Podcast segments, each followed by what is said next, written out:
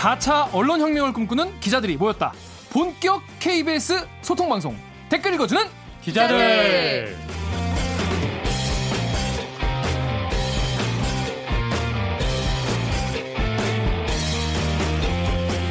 네, 본격 사내 수공업 방송입니다. 댓글 읽어주는 기자들. 짧은 리포트에서 나오지 않는 취재 뒷이야기를 풀어드리고요. KBS 기사에 누리꾼 여러분들이 댓글을 남겨주시면 모조리 찾아 읽고 답을 해드리거나 담당 기자한테 대신 따져드립니다. 반갑습니다. 저는 진행을 맡은 프로 대댓글러 김기아 기자입니다. 안녕하세요. 안녕하세요. 박수. 다 같이 반가워해 주세요. 그렇습니다. 저희가 지금 이걸 시작할 때만 해도 과연 얘네 오래 할 수 있을까? 이런 분들 되게 많았어요. 저희가 이번 화가 심지어 40회입니다. 40회. 음. 1회 때 여기 앉아 계셨던 분들은 다 어디 갔어? 본인 말고 아무도 없네. 다 어디 갔어? 음. 그래도 일단 지금까지 저희 방송을 쭉 지켜봐 주신 분 그리고 최근에 또 보러 오신 분 모두 모두 반갑습니다. 오늘도 방송을 보시다가 들으시다가 얘네 괜찮다 재밌다 들을만 하다 싶으시면은 좋아요와 구독 버튼 꾹꾹 눌러주시기 바랍니다. 자 오늘도 아까 말씀드렸다시피 우리 스타팅 멤버는 다 어디로 사라지고 정유럽 기자만 네. 이 자리에 지키고 있습니다. 자, 정 기자 자기소개 부탁드립니다. 아, 안녕하세요. 저 사회부 정현욱입니다. 아니 그런데 우리가 라디오 심의에 걸렸어요. 어 왜? 우리 심의 걸렸어요. 어? 뭐 걸렸냐면 뭐 걸렸을 것 같아? 아니 이거 얘기 안 해줬잖아. 우리 심의에 걸려가지고 지금 그 일요일에 나간 네, 순한 맛 버전 순한 맛 버전인데도 심의에 걸렸어요. 지금 우리 방송이 위기입니다. 그 누구예요? 당신 때문에. 호, 호칭? 호칭? 호칭뿐이 아니라 정윤욱 기자의 별명에 문제가 있었어. 뼈대빠가요? 예, 뼈대빠가 무슨 뜻인지 설명해 주시죠. 아, 알겠다. 뼈를 때리는 바닥. 네. 왜 문제가 있을까요? 바다가 표준어가 아니잖아요. 딩동댕. 여기 딩동댕 있었는데 어디 갔냐? 버터, 버터. 표 그렇습니다. 아. KBS는 뼈대 해야 돼? 뼈대 해야 돼. 아니 어떻게 생각하세요? 아이 방송 심의 기준이 상당히 구태의연하네요. 너무 빡빡하다. 어, 아이 참. 근데 사실 뼈 때리는도 표준어는 아닌데. 뼈를 때리는. 아니 그는 뭐, 원래는 뼈를 때린다 그거잖아. 그쵸. 지금은 그런 뜻이 아니잖아. 그래서 지금 오기나 PD가 지금 우리 담당 PD가 양보 입고 끌려가게 생겼어 지금. 바다 같은 이런 이런 저급한 단어를 말이야. 어? 우리 구독자가 정해주신 그니까 이거 우리 구독자분들이 지어준. 이거 바꿔야 돼요? 아이 어떻게 바꿔? 한번 걸렸으면 그냥 그냥 가. 걸렸으니까 그냥 가. 사과하고 좀 가는 걸로. 어, 그리고 또 그 심의에 끌려가는 것도 제가 하는 게 아니라 PD가 가는 거기 때문에 음. 사실 크게 뭐 우리랑은 상관없다. 굉장히 그러면 그냥 가는 겁니까? 네, 그냥 가는 걸로. 그냥 가겠습니다. 가겠습니다. 오늘은 게스트가 두 분이나 이 자리를 찾아주셨습니다. 먼저 댓글 읽어주는 게들 24화에서 유사동물원 취재 후기를 풀어주셨던 KBS의 봄이 오나 봄. 윤모미 기자, 안녕하세요. 자기소개 부탁드릴게요. 아, 안녕하세요. 저는 통일외교부 윤보미 기자라고 합니다. 그때는 통일외교부가 아니었죠? 네, 그때는 사회부였는데 몇 달 전에 통일외교부로 옮겨서 지금은 국방부 취재를 담당하고 있습니다. 국방부 취재 어때요? 재밌어요? 전 한 번도 안 해봐서. 아, 저도 걱정이 많았는데 에, 에, 에. 음, 재밌게 잘 하고 있습니다. 뭐가 재밌어요? 새로운 걸 알아가는 재미. 아니 아무래도 계급부터 알아가는 재미. 국방부는 좀 폐쇄적인 네. 조직이라서 특히 취재하기도 힘들고 음. 또 굉장히 국방부 문화가 아무래도 좀 남성적이잖아요. 음. 그좀 뭐 애로사항은 없어요? 어 별로 없습니다. 아 근데 저 처음에는 정말 뭐 별이 더 높은 건지 그 잎이 더 높은 건지도 모르고 아, 아그 정도는 알았지만 아무튼 뭐, 그 뭐 예, 계급도 모르고 음, 음, 음 들어갔었는데 처음부터 다 너무 오히려 군인 그들이 되게 친절하셔서 의외로 음, 음, 다 상세하게 알려주시면서. 그냥 편하게 이것저것 물어보고 취재하는 통로도 좀 용이하고 그래요? 꽤 많은 편인데 물론 대답은 안 해주시지만 그래도 아, 항상 군인 정신으로 전화도 늘 잘 받아주시고 아, 전화 받아주는 게 어디냐? 아 그게 어디냐? 아. 군인 정신으로 전화를 받아줘. 지금은 확인해드릴 수 없다. 대답은 해줘. 네, 근데 새벽부터 밤까지 늘 전화를 안 받는 시간이 없, 없으세요. 아 새벽에도 막 해요? 네, 그럼요. 그거 다 받아주세요. 네, 옆에는 우리 델리키 처음 출연하신 분이에요. 네. 우리 김준범 기자 오셨습니다. 반갑습니다. 본인 소개 부탁드리겠습니다. 아, 안녕하세요. 저는 지금 정치부에서 국회팀 네. 국회팀 주립하고 있는 김준범 기자라고 합니다. 반갑습니다. 반갑습니다. 제가 KBS에서 제일 무서워하는 선배. 이렇게 이제 초반부터 깎아내리는. 아, 근데 왜 무섭죠? 보통 이제 다른 음, 후배들은 네. 김주원 선배 굉장히 자애롭고 굉장히 자애롭고 되게 따뜻하고 아. 그런 선배로 알고 있는데 뭐 잘못 알고 있는데 아니 뭐 뭐랄까요? 아, 막 사적인... 가지고는 뭐라고 안 하고요. 절대로 뭐라고 안 하고 사생활로 사생활 사생활 사적인 잔소리를 많이 해요. 정연욱 기자가 사생활을 좀 그렇긴 하죠. 그렇죠, 네. 그 평소에 그래서 그런 거를 좀 많이 지적을 받는 그런 사이 많이 받군요. 숨만 쉬어도 잔소리해요. 아... 네, 그래서 되게 오늘 이 자리가 그리고 또 저보다 선배시고 음, 음, 음, 음. 아 이게 여러모로 좀 우리 녹화 일반적인 그 마음가짐이 잘 안 되네. 그렇구나. 유재석이 조세호한테 하듯이 아, 그건 전혀 아니고요. 음. 그래도 뭐 애정이 있으니까 잔소리하는 거 아닙니까? 그렇죠. 네. 네. 잘 되기를 바라는. 어. 근데 김준범 네. 기자가 그 전에 이제 바이스 바이스캡 바이스캡, 바이스캡이라고 음. 이제 사건팀 기자였. 윤보미 기자랑 같이 어, 제가 그때 같이 있었죠. 있었습니다. 그...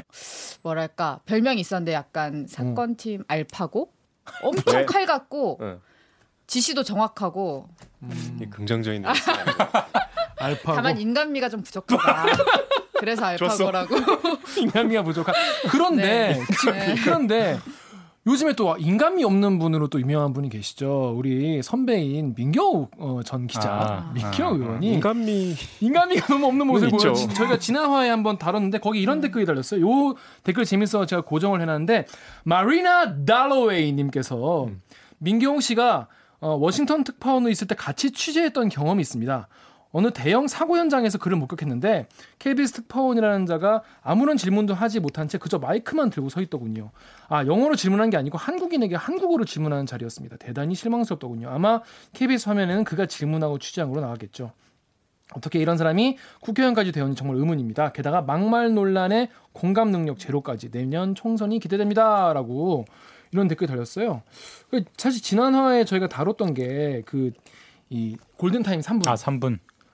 그걸 보고 참 되게 아 공감 능력이 너무 떨어진 떨어진다면 거의 없는 건 아닌가 그런 생각했었는데 근데 이분이 또 열의를 또 하셔가지고 제가 방송 나간 사이에 쉬지 않고 계속 이런, 막말 업데이트를 그렇죠. 그래서 저희 방송이 따라갈 수가 없어요. 민경 의원의 막말 속도를 따라갈 수가 없어가지고 저희가 뒤늦게 따라잡고 있는데 뭐 그 순방간 이제 문재인 대통령한테 철렵질에 정신 팔려 있다 이렇게 하고 아 나도 피로도 해양 관광 가고 싶다 이렇게 이런 거를 자꾸 쓰는 이유가 뭘까요 진짜 아, 너무 너무 신기했어요 김주몽 기자는 같이 일해본 적 있나요? 같은 부서에서 일해본 적은 없고요. 음, 음. 지난주에 얘기하셨다면서요. 네. 그러면 그분은 딱 하나밖에 없어요. 마술. 아 마술 얘기했는데. 마술. 역시. 마술 직접 보셨어요? 직접 봤죠. 음. 그 이른다니까. 네, 그 네. 우리 뭐 같은 자리만 있으면 해요. 음. 쇼맨십이 대단한 분이고 음. 마술을 생각보다 잘해요. 근데 국회로 옮긴 뒤로는 전 한 번도 직접 뵌 적은 없는데 지금도 마술을 많이 하신다고 음. 그러시더라고요. 유명합니다. 마술. 이 얘기를 해도 되나? 제가 최근에 그 감금당했던 네. 최이배 의원, 어, 바른미래당 네. 최이배 네. 의원 있잖아요. 음, 음. 제가 원래 개인적으로 좀 옛날에 취재 원래 그분이 경제개혁연대라는 그 네, 연구원이셨어요. 음. 제가 경제부 기자할 때 이제 재벌 아. 취재하면서 이렇게 아. 인터뷰하는 기자, 인터뷰해 주시는 박사님 이렇게 음. 만나면서 이제 친분이 쌓였는데 국회의원 되셨고 내도 국회로 왔다 그래서 인사를 해서 밥을 먹었는데 뭐 이런저런 얘기 하다가 뭐 정책 얘기하면 재미도 없고 네. 감금 당할 때 얘기를 좀 해달라고 네. 했어요. 네. 그랬더니 감금 피감금자였죠. 그렇죠, 그렇죠. 그리고 감금자 중에 한 분이 민경호 의원이 있었어요. 음. 화면에도 나와요. 굉장히 열심히 네. 하셨죠. 음. 이제 근데 오전에는 그 점심을 기점으로 분위기가 바뀌었대요.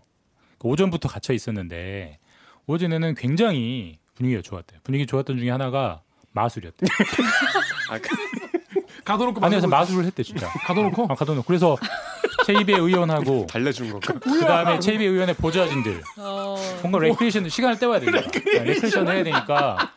근데 이제 우리는 그분이 마술을 하는 건 알지만 그분들은 아무 배경 지식이 없는 상황에서 깜짝 놀랐겠네. 갑자기 국회의원이 마술을 하니까 그래서 채이배 의원님 말 너무 잘하시더라. 음. 그래서 이제 본인이 이제 리액션이 좋으니까 feel을 받았나 봐요. 아, 민경욱 의원이. 어. 그래서 보좌진한테 마술 가방 갖고 오라.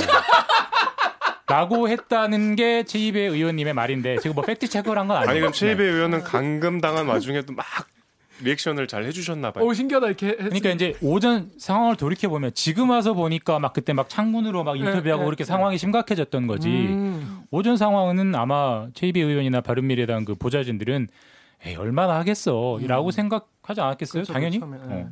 그러니까 이제 아무래도 아무리 다른 당이긴 하지만 현직 의원이 오면 약간의 긴장감 속에서도 뭔가 좀 좀 뭐좀 음. 뭐 좀 이렇게 좀 그쵸. 재밌게 지내려고 하는 게 있었을 거고 이제 서로 어색한 이 뻘쭘한 분위기를 마술로 풀어줬고 밖에 기자들이 다 막고 있었을 거 아니야. 그쵸, 근데 그쵸, 그쵸. 뭔가 가방에 쑥 들어갔는데 남들은 뭐 뭔가 법안 가방인 거라 했겠지.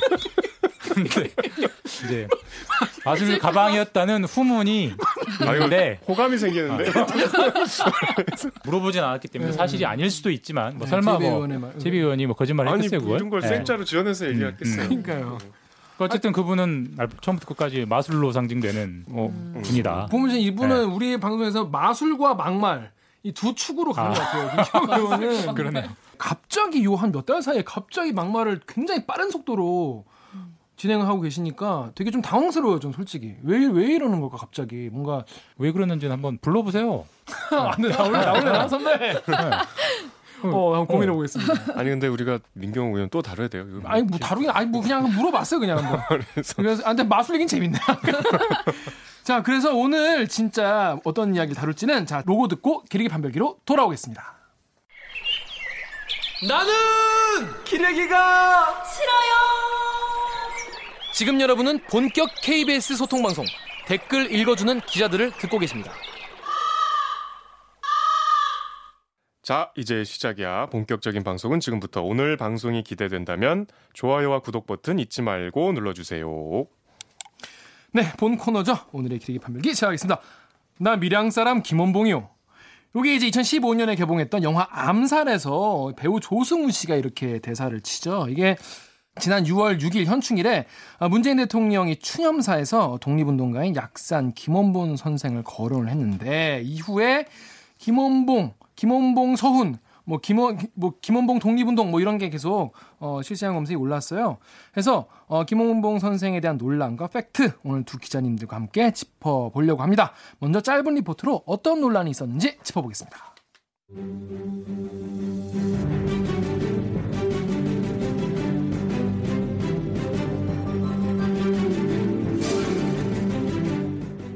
문재인 대통령이 현충일 추념사에서 언급해 논란이 재점화된 약산 김원봉이 단장이었던 조선의열단 창단 100주년을 기념하는 사업이 추진됩니다. 의열단은 꼭 100년 전인 1919년 11월 9일 조직됐습니다.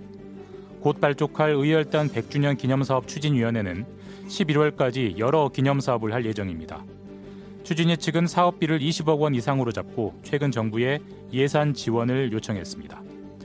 복수의, 조, 복수의 정부 고위 관계자는 KBS와의 통화에서 보훈처의 올해 예산에는 의열단 기념 사업이 반영 안 돼 있다며 역사적 가치를 감안해 지원 가능 여부를 다각적으로 검토 중이라고 말했습니다. 어떤 형태로든 정부가 지원에 나서면 김원봉 논란은 다시 불붙을 수 있습니다. 더구나 추진위 측은 김원봉 서훈 대국민 서명운동도 예고하고 있어 논란의 강도는 더욱 세질 수 있습니다. KBS 뉴스 김준범입니다.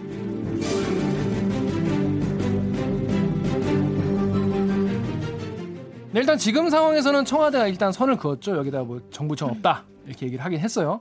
하긴 했는데 계속 이제 이 활동을 이어가겠다고 이렇게 말을 한 상황인 거잖아요. 시민단체에서. 그렇죠. 네. 일단 약산 김원봉 선생에 대해서 뭐 잘 모르시는 분도 많고 요즘 뭐 사실 뭐 많이들 음. 알고 계시긴 한데 정확한 팩트 간단하게 좀 짚어보고 넘어가겠습니다. 일단 윤보미 기자가 요 관련해서 팩트 체크를 한번 했어요. 아 팩트를 최대한 좀 찾아보려고 노력을 했죠. 그렇죠. 음. 일단 그래서 그거에 대해서 물어볼게요. 일단 네. 김원봉 선생은 일단 서훈에서 제외가 된 거예요. 서훈이라는 게 훈장, 훈장을 주는 거잖아요. 네, 그렇죠. 왜못 받게 된 거죠? 어, 일단 간단히 먼저 설명을 드리면 이제 훈장은 상훈법에 따라서 주는 거거든요. 그러면 보훈처에서 공적 심사위원회라는 걸 열어서 거기서 이제 서원을 줄 수 있는 사람인지 아닌지 결정을 해요. 음. 그래서 제가 보훈처로부터 이 공적 심사 기준을 받았는데 네. 일단 화면 포... 한번 잠깐 보여주세요. 네. 화면이 어디 있죠? 카, 카메라에다가. 네. 아, 가까이. 아 이렇게 체크를... 자료를 준비해온 기자가 있어요? 아 그럼요. 아, 아 있어요? 있어요. 있어요. 있어요. 다들 제대로 아, 하는구나. 제가 예. 함부로 생각하신다. 아무튼 어, 이걸 보면 포상 대상자가 적극적인 독립운동 공적이 있어야 되고 네. 이 공적이 원전 자료에서 확인돼야 하는데 이 마지막 기준이 사망 시까지의 행적에 문제가 없어야 함 이게 음. 있거든요. 근데 음. 이게 뭐 단순히 어떤 사건 사고 이런 게 아니라 음. 그 사회주의 활동을 했는지 안 했는지를 이렇게 표현을 한 거예요. 음. 그래서 이 공, 김원봉 선생은 왜 공적 심사를 해서 이제 서원이 되지 않았나 이거에 대한 답변으로는 이제 월북했고 북한 정권에서 국가 검열상 등으로 활동한 행적 때문에 행적 이상으로 심사에서 이제 그 서운 보류가 됐다. 음. 이제 한 보훈처가 정식으로 심사한 건 딱 한 번이거든요, 어. 사실. 그 2005년도 2005년. 때, 네, 그 김원봉 선생의 동생인 김학봉 씨가 포상을 신청했는데 이제 여기서 통과를 못한 거죠 심사를. 그러니까 이제 적극적으로 독립운동은 했죠. 엄청 적극적이었죠 이분은. 그렇죠. 근데 그 당시 임시, 임시정부의 국무총리를 지냈던 이동희 음. 또 그리고 여운영 선생도 이제 다 뭐 사회 네. 사회주 운동 했었는데 이분들은 네. 이제 받았단 말이죠 훈장을 뭐 김영삼 정부 때도 받았고. 네. 근데 왜 이게 차이가 어떻게 아 이제 우리나라가 처음부터 사회주의결 운동가들한테 서운을 한 건 아니고요. 네. 이게 점차적으로 개방이 되고 있는 거예요. 그래서 음. 말씀하신 그 임시정부 국무총리 지냈던 이동희 선생은 공산당 활동을 했었지만 1995년에 이 훈장을 받았고요. 그 이후에 이제 사회주의 경력자들한테 대거 서원을 개방한 게 2005년도인데 이때 음. 이제 영은영 선생 등 이제 수십 명이 받았습니다. 음. 근데 이제 이 분들과 김원봉 선생과의 차이는 그 해방 후에 어떤 행동, 어떤 활동을 했는지 그러니까 해방 이전에 활동한 사람들에 대해서는 이제 주 줬던 거고요. 그리고 이제 보훈처가 지난해에 또 심사 기준을 개정해서 이제 어. 해방 이후에 활동한 사람들한테도 주고 있는데 여기서 단서를 달았어요. 다만 북한 정권 수립에 직접 기여하지 않은 인물이어야 한다. 음. 근데 이제 김원봉은 북한 정권 수립에 직접 기여한 인물로 봤기 때문에 지금까지는 현재 이 기준상으로는 서훈을 할 수 없는 상황입니다. 그러니까 쉽게 말해서 이제 독립운동은 뭐 어떻게 해도 상관없는데 음. 나중에 이제 북한 가서 김정일 도와줬으면 안 된다 이거 아닙니까? 김일성. 김 김일성 김일성 네. 도와줘서 안 된다 이거 아닙니까? 그러니까 결국 이제 북한이라는 키워드, 북한이라는 음. 존재가 우리 사회에서 여러 가지 논의 구조들을 약간 global standard에서 약간 왜곡시키는 그렇죠. 측면이 있는 건데 이것도 이제 비슷한 거죠. 그렇죠. 음. 사회주의, 공산당 equal 북한, 음. 우리를 위협하는 세력 이렇게 이제 등식이 그렇죠. 처음에는 아주 강했고 음, 음. 이제 조금씩 조금씩 약해지다 보니까 음, 아까 음. 말씀하신 뭐 이동휘, 여운영 이런 분들은 사회주의자거나 좌파 계열 독립운동가긴 했지만 조금 포용해 주는 거고 북한의 북한 정권 창출에 기여하지 않았기 때문에 하지만 여, 어, 약산 김원봉은 그런 좌파 계열 독립운동가이자 북한 정권 창출에 기여한 흔적이 있기 때문에 거기까지 우리가 아직 포용하지 못한다 이런 게 있는 거죠. 역설적으로 이분들은 또 분단 전에 돌아가셨잖아요. 네. 뭐 그래서 또 이런 측면이 그렇죠. 없잖아요. 김원봉도 만약에 그렇죠. 6.25 전에 사망했다면 음. 논란의 여지 없이 이 이동희 여운형과 비슷한 시점에 서운을 받았겠죠. 음. 그런데 제가 알기로는 이제 이제 월북해서 활동한 게 문제다 이거 아니에요. 정확히 말하자면. 근데 월북을 한 계기가 저는 그 전에 이제 그 세력 다툼, 그러니까 남한에서 나, 광복 후 남한에서 이제 독립운동가 또 당시 이제 음. 거물들끼리의 세력 다툼에서 좀 밀려나가지고 있는 상태에서 이제 친일 악질 경찰로 유명한 노독술에게 막 따기도 맞고 막 욕도 먹고 막 따기를 그런, 맞고 눈물을 흘렸다 뭐 이런 얘기 뭐 그런 얘기가 이제 뭐뭐 뭐 누구 수기에도 막 있고 이러면서 이제 그걸 못 견디고 이제 월북을 했다 뭐 이런 얘기도 있는데 엠팍에 이런 댓글이 있었어요 우리 정윤욱 기자가 여기 어, 엠팍 댓글 좀 읽어주세요. 네, 창공의 하늘님께서 김원봉이 노덕술에게 고문당했다는 게 거짓말이었군요. 아무런 사료나 증거가 없음. 잡혀간 것까지만 맞음. 고문이니 뭐니 확실하지 않은 상황에서 루머가 퍼진 것뿐. 네, 그 다음 댓글도. 데몬스 아이님이죠. 네. 어떤 멍청이가 자기가 고문했다고 증거를 남깁니까? 네. 그러니까 이게 사실 워낙 옛날 네. 사료라 사료이고 네, 이게 사실 맞아요. 뭐 증거가 뭐 지금 뭐 찾을 수도 음. 없는 거기 때문에 우리 역사적 사료를 그래서 근거할 수밖에 없는데 윤봉 기자 이 부분은 어떻게 봐야 돼요? 우리가? 일단 김원봉이 왜 북한으로 갔는지 음, 음, 그거에 음. 대해서도 사실 저희가 저희가 지금 알 수 있는 방법은 없어요. 왜냐하면 음, 음, 김원봉이 왜 북한에 갔는지 직접 기록으로 남긴 건 없기 때문에 기록이 없다. 일단. 네, 이제 다만 추측을 하는 거죠. 역사학자들이나 그 이후에 후대에서 추측을 하는 건데 일단 건너간 건 1948년에 남북 연석회의 참석차 갔다가 돌아오지 않은 그쵸. 거예요. 근데 이때 당시 상황을 보면은 어, 미 군정이나 우익 세력들 에 의해서 신변 위협을 당했다 이런 얘기가 나오는 거거든요. 그 구체적으로 뭐 이런 사례들이 이제 논문들에 나오더라고요. 이제 1947년에 어, 수도 경찰청이 뭐 남로당이나 민전 산하단체에 대한 폐쇄 조처를 하고 대대적인 검거를 하는데 이때 김원봉에 대한 체포령도 내려져서 김원봉이 실제 체포가 됐고 음. 또 극우 세력에 의해서 테러 위협 같은 게 있었는데 이 장덕수라는 인물의 살해 사건 공판에서 이 피고인이 장덕수 살해 모의 과정에서 좌익의 김원봉, 박헌영도 죽이기로 결의했었다. 이런 음. 진술도 해요. 이 장덕수도 어떤 사회주의 경력이 있는 음. 정치가거든요. 음.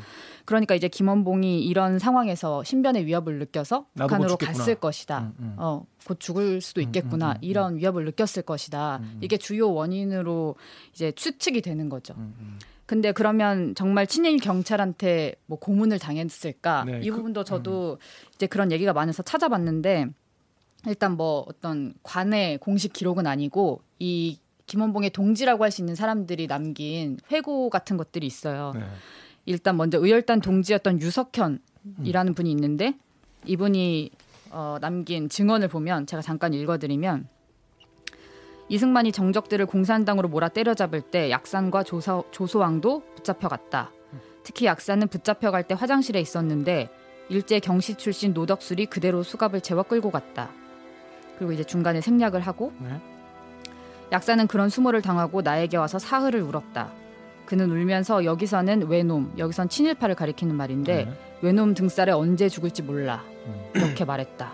어, 이런 증언이 있고 그다음에 다른 독립운동가인 정정화의 회고도 있는데 약산이 중부경찰서에 잡혀 들어가서 외정 때부터 악명이 높았던 노덕술로부터 모욕적인 처우를 받았다는 말을 듣고 몹시 분개했던 일이 기억난다. 평생을, 평생을 조국 광복에 헌신했고 임시정부의 국무위원 겸 군무부장을 지낸 사람이 악질 외경 출신자로부터 조사를 받고 모독을 당했다는 소리를 듣자 세상이 아무래도 잘못되고 있다는 것을 느끼지 않을 수 없었다. 이런 이제 회고가 있는 거예요. 음. 아, 상당히 신빙성 있는 거네요. 그렇죠. 이게 복수의 어떤 동지라고 할 수 있는 사람들이 이런 기록을 남긴 거니까 음. 사실 체포가 노덕술에 의해서 체포가 돼서 어떤 모욕을 당한 건 맞는 것 같아요. 근데 다만 뭐 고문을 당했다든지 뭐 음. 뺨을 맞았다든지 이런 건 저는 확인하지 못했어요. 혹시 아시는 분들은 댓글로 남겨주시면 감사하겠습니다. 네. 이런 기록도 있는데 그 어떤 심정 관련해서 음. 김원봉이 음. 이전에 비서 자신이 비서였던 사람한테 보낸 편지도 있어요. 어, 거기에 보면은 북한은 그리 가고 싶지 않은 곳이지만 음. 남한의 정세가 매우 나쁘고 심지어 나를 위협해 살 수가 없어 시골로 거처로 옮겼다. 이런 음. 답장을 받았다 이런 비서의 말도 있는데 뭐 이런 걸 보면은 여러모로 뭐 위협도 당하고 모욕도 당하고 북한으로 그래서 가지 않았을까 이렇게 저희가 추측을 하고 이분은 있는 거죠. 가족은 없어요? 가족? 은전 있다고 들었는데 애가 가, 둘이고 네. 와이프도 이제 남한에 그러니까 우리가 어디 거처로 옮길 때는 음. 뭐, 뭐 신변의 위협 고무도 중요하지만 가족이 어디 있었냐가 그래서 매우 중요한데 당시에 남한에 있어가지고 이제 그 네. 얘기 얘기를 해요. 그러니까 혼자 단신으로 월북을 했거든요. 그래가지고 나중에 한국 전쟁이 발발할 때 계속 이제 한국 전쟁을 이제 반대했다고 합니다. 합니다. 예, 약산 약산 김원봉은 왜냐하면 전쟁을 그러니까 물론 김일 당시 김일성은 스탈린이 바로 도와주니까 두 달 안에 끝, 끝낼 수 있다 이런 주장이었고 김, 김원봉은 두 달 안에 절대 안 끝나고 미군이 들어올 거다라고 반발했는데 또 자기 가족이 또 남한에 있었기 때문에 그러했기 음. 때문에 더 전쟁을 반대하지 않았겠느냐 이런 분석도 있긴 있었어요. 다음 댓글 예. 읽어주세요. 유튜브 이태하님께서 설명에 모순이 있네요. 노동당에 가입한 적도 없는데 북한의 상징성으로는 2인자인 자리에 올라갔다고요. 노동당원이 아니면 정계 진출이 불가능한 시스템이라고 기자님이 말씀하셨잖아요. 네, 다음 댓글도. 닥터리 님께서 관직에도 오르고 훈장도 받았지만 나쁜 짓은 아니라고요. 그럼 가만히 앉아 있는데 관직 주고 훈장 줬나 보죠. 나참. 네. 그러니까 이분들은 왜 음. KBS 기자가 어? 음. 김어모 실드 치냐 이런 말씀이에요. 음. 그러니까 일단 이 그때 출연한 계기부터 잠깐 말씀을 드리면 어, 제가 일단 그때 이 독립기념관 한국 독립운동사 연구소에서 이 그 4월에 그 약산 김원봉의 독립운동을 어떻게 봐야 될 것인가 이런 토론회를 열었어요. 어, 책자가 있어요. 네, 책자가 있어요. 네. 근데 이게 음, 많이 보여주네요. 국가보훈처 산하기관 같은 거여서 음. 논란이 된 거예요. 이거 김원봉 서운 주려고 토론회 여는 거 아니냐. 아. 그래서 이제 그걸 취재를 하게 됐는데 토론회를 듣고 음. 저는 아 많이 좀 몰랐던 사실을 새로 알게 돼서 음, 음. 그걸 디지털 기사로 쓰고 어. 그 디지털 기사가 화제가 되어서 뉴스에 출연한 거예요. 그래서 음. 애초에 그게 어떻게 된 거냐면 어떤 김원봉에 대해서 인터넷에서 좀 잘못 알려진 사실들을 바로잡다 보니 이제 그런 얘기들이 나온 건데 결코 어. 김원봉이 권력자가 아니었다는 건 사실이 아니입니다. 그러니까 권력자였던 거는 맞 맞습니다. 음, 근데 다만 거기서 북한의 권력자. 네, 북한의 권력자. 근데 다만 거기서 뭐 조선 노동당의 뭐 최고 서열 중에 하나였다, 뭐 음. 아주 핵심 권력자였다 이런 게 그때 당시에 엄청 인터넷 공간에 퍼지고 있어서 제가 이제 토론회에서 나왔던 어떤 전문가들의 음. 정정, 사실 정정을 전해드린 건데 어, 잘못 알려진 것과는 달리 김원봉은 조선 노동당 당원이었던 적이 한 번도 없고 이 다른 군소 정당의 위원장이었어요. 그 네. 정당 이름은 제가 정확히 봐야 되니까 조선인민공화당이라는 군소 정당의 위원장이었거든요. 그래서 어떤 우리가 북한에서 서열을 얘기할 때는 사실 그 노동당을 중심으로 그렇죠. 얘기하는 거예요. 그러니까 그렇죠. 김원봉의 서열을 정확히 말한다는 건 어렵다고 하더라고요. 전문가들 말로는 노동당원이 아니었기 때문에. 그래서 그 말씀을 드린 거고 또 어떤 그 직책으로 봤을 때도 이 사람이 처음에 국가 검열상 그리고 나중에 노동상이 되는데 국가 검열상이 그때 당시에 검찰총장 이런 식으로 알려져 있었는데 이제 전문가들 의견으로는 감사원장에 더 가깝다. 물론 장관급 직책이긴 음. 하지만 그러니까 어떤 감사 감찰 기능을 하는 사람이었고 그 이후에 노동상으로 되고 그 이후에 이제 한 번 더 직책이 바뀌는데 그 상임위원회 부위원장을 하잖아요. 네. 그게 이제 직책으로만 보면 점점 서 그러니까 서열이라고 하면 그렇지만 권력의 주변부로 밀려나는 음. 과정이래요. 음. 그래서 어떤 그 여기서 말하는 이인자이인자라는 표현도 사실 잘못됐고 그 부위원장이라는 게 굉장히 상징적인 직책이라는 말씀을 드리려던 거고요. 음. 근데 상임위원회 부위원장이라는 자리를 그 노동당 소속이 아닌데 어떻게 할 수 있죠?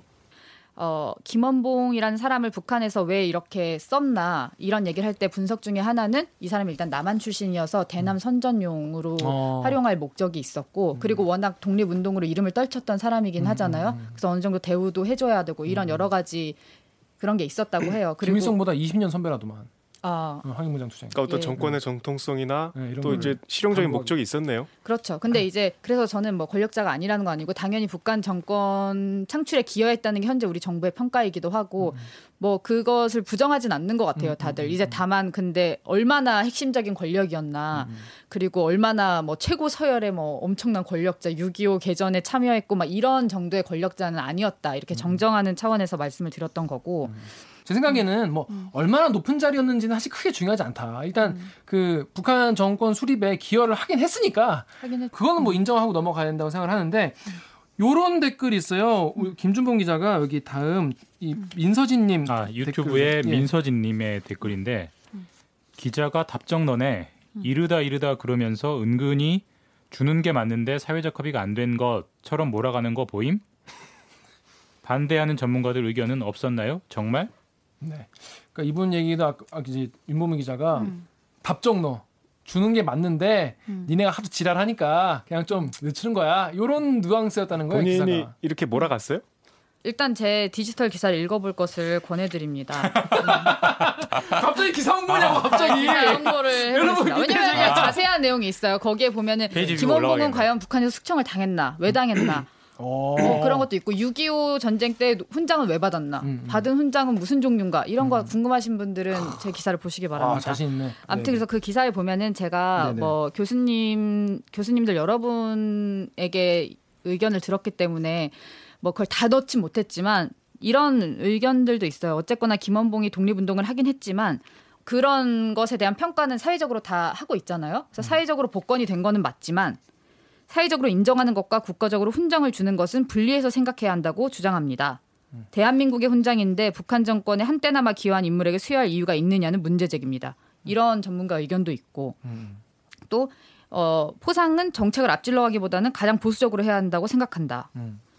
김원봉보다 훨씬 덜한 북한 관련 행적으로도 훈장을 못 받은 분들이 많은데 일정한 기준을 적용해서 추진해야지 김원봉이라는 특정 인물을 포상하기 위해 움직여서는 안 된다. 음. 이런 의견도 있어요. 음. 그래서 저는 뭐 제가 어떻게 생각하느냐와는 별개로 음. 어, 서원이 안 된다는 측의 주장도 이해가 가고 음. 서원을 해야 된다는 측의 주장도 이해가 음. 가는 바가 있거든요. 음. 그래서 저는 기사에서 나름은 음. 잘 다뤘다고 생각하는데 아, 이런 댓글은 매우 억울합니다.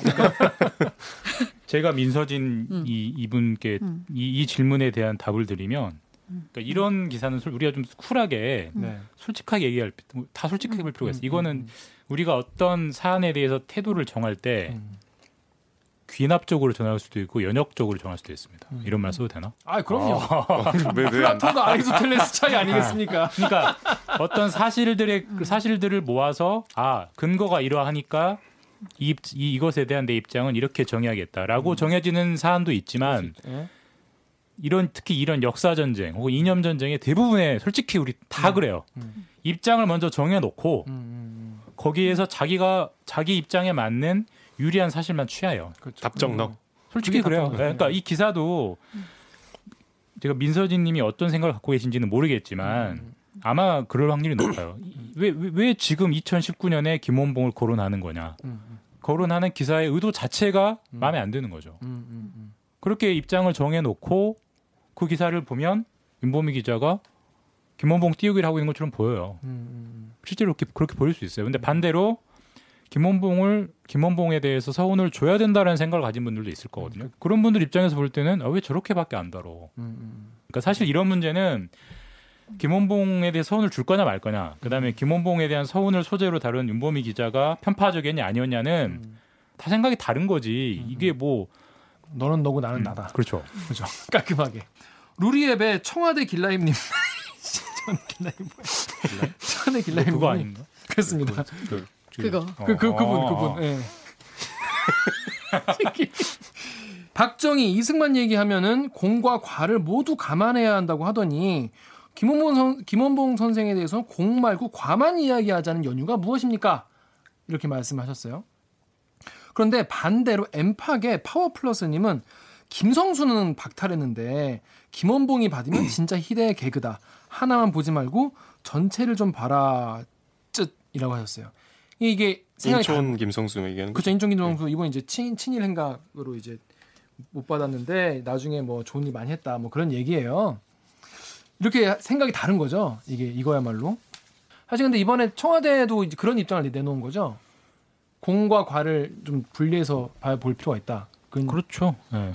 자유한국당도 대외적으로는 독립운동가로서는 인정한다고 해요. 그렇습니다. 그러니까 왜냐면 부팩트니까 부정하기가 어렵거든요. 아니 우리 사실. 교과서에 네. 의열단이 네. 나오잖아요. 그러니까 그렇죠. 부정하기가 부정할 수 없죠. 네. 네. 의열단 의열단 모르는 사람 있나? 의열단 다 알죠. 근데 의열단 알면 기본법 나올 수밖에 없어요. 자, 이거 아, 그 뭐 자유한국당 이야기는 뒤에 또 나오니까 또 하기로 하고 이만큼 하여튼 다르다.